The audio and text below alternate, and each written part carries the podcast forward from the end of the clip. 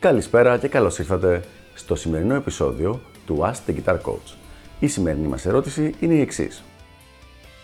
Ποια η άποψή σου για τον Inve Malmsteen και το παίξιμό του. Το θεωρείς μελωδικό ή ανούσιο; Μια πάρα πολύ ωραία ερώτηση λοιπόν και κάτι το οποίο για κάποιο λόγο πάρα πολλοί κόσμος ενδιαφέρεται να μάθει. Όχι τη δική μου την άποψη, αλλά γενικότερα αναρωτιόνται για το παίξιμο του Inve Malmsteen ο οποίος είναι ένας από τους μεγαλύτερους κιθαρίστες των τελευταίων 30-40 ετών. Κατά πόσο είναι το παίξιμό του ουσιαστικό, κατά πόσο είναι φαφλατάδικο ή κατά πόσο είναι μελωδικό ή οποιοδήποτε παραλλαγή όλων αυτών των όρων.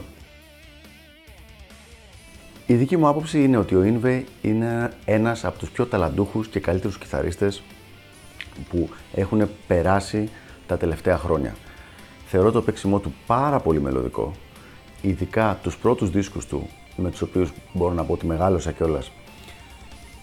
Θεωρώ όλα τα σόλα πολύ μελωδικά, δηλαδή μπορείς να τα τραγουδήσεις μαζί με το παίξιμο και ότι έχουν πάρα πολύ μεγάλη μελωδική λογική.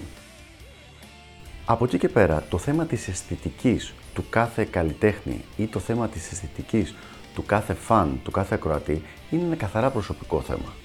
Δηλαδή, όπως εγώ το ακούω αυτό το πράγμα και μου αρέσει πάρα πολύ, κάποιος άλλος θα το ακούσει και θα πει τι είναι αυτό το πράγμα. Γενικά, προτιμώ να μην αναφέρομαι σε θέματα προσωπικής προτίμησης, όχι για κάποιο λόγο άλλο, απλά και μόνο γιατί είναι προσωπική προτίμηση. Δηλαδή, δεν σημαίνει ε, κάτι παραπέρα από το ότι το συγκεκριμένο άκουσμα μου αρέσει εμένα, όπως θα μπορούσα να πω ότι μου αρέσουν, ας πούμε, το παστίτσιο ή τα μακαρόνια. Με τον ίδιο τρόπο λοιπόν που το παραδοσιακό blues έχει ένα συγκεκριμένο άκουσμα το οποίο δεν καλύπτει αισθητικά όλο τον κόσμο, έτσι ακριβώς γίνεται και με το παίξιμο το πιο neoclassical ή το κάπως πιο shred παίξιμο ενός κιθαρίστα όπως είναι ο Ingve Malmsteen.